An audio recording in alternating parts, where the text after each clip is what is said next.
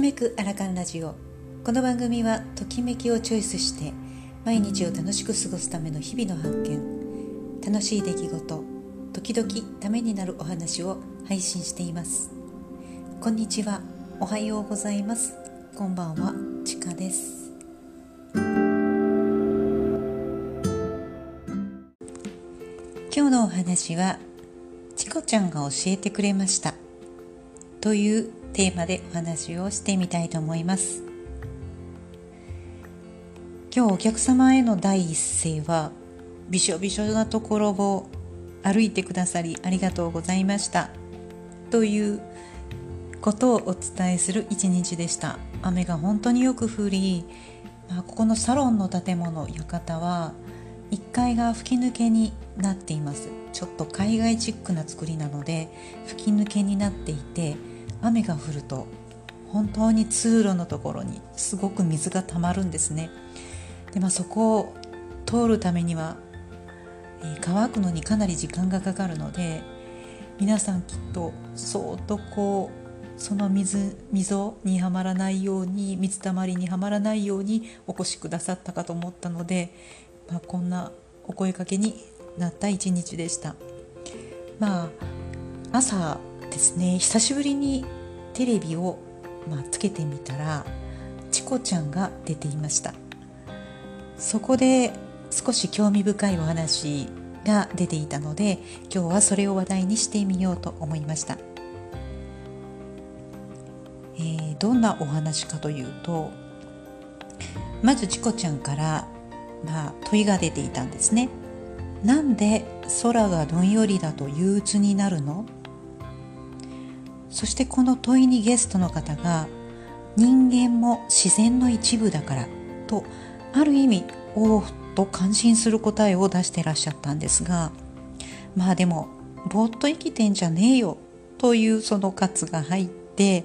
正解としては現代人が働き者だからということが正解でした。でまあ、どういうことかというとこの時の解説には明治大学の石川教授が、えー、されていたんですけれども、そのルーツは30年前までに遡って人類の祖先のホモ・サピエンスが狩猟で獲物を捕まえたり、まあ、木の実を食料として命がけで調達していた時代に、えー、遡るんですけれどもそれからまあ何度も氷河期を乗り越えてその度に人口が増えてそのピークの7年前に食料が激減激減したことで人は世界中に広がったそうなんですね。まあ、それぞれの環境でサバイバル生活をすることになるんですがこの時の天候に関する特徴を人の持つ遺伝子情報として3つのタイプに分けていらっしゃいました。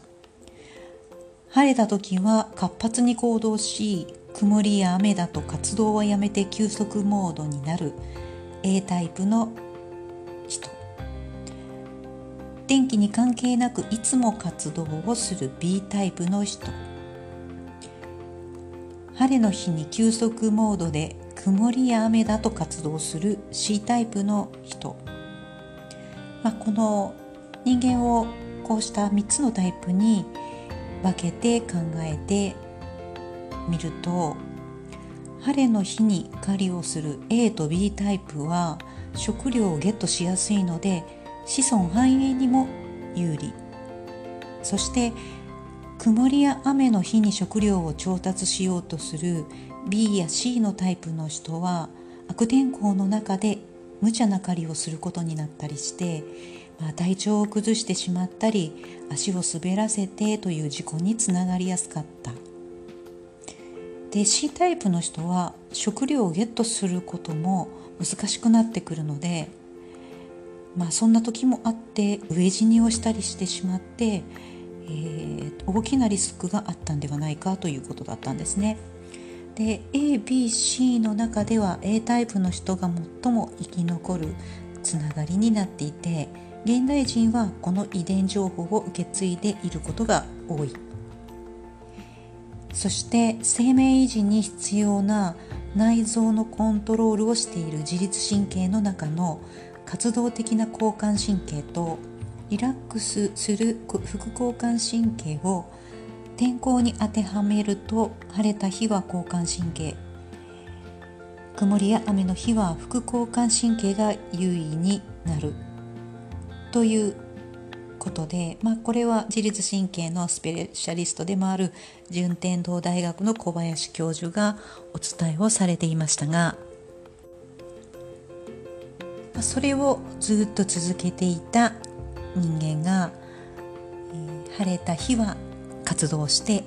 曇りや雨の日は休息する。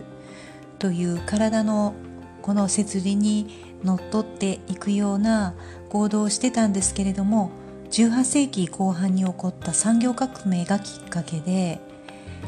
まあ、この産業革命以前の農業や漁業などが中心だった、え、時に晴れの日に働いて雨の日に休むというのが一般的だったのに対してここを境目にして大きく、まあ、大きな改革が変革が起きたことで天候に関係なく一年中働くという労働の環境になってきたんですよね。なのでもう働き者になってしまった現代人は空がどんよりとしていて体はリラックスモードに入っているのに仕事があるせいで無理やりやる気を起こしている状態が起きて、まあ、そうすると憂鬱な気分を引き起こす原因になったと言われています。本来なら雨が降っただけでも休息モードに入るのが人間的人間の遺伝的な整理、まあ、一番これが引き継がれている遺伝情報なんですがそれに反してまあ天候に関係なく働いていることが原因で、まあ、この憂鬱な時が雨の日はどんよりした日は憂鬱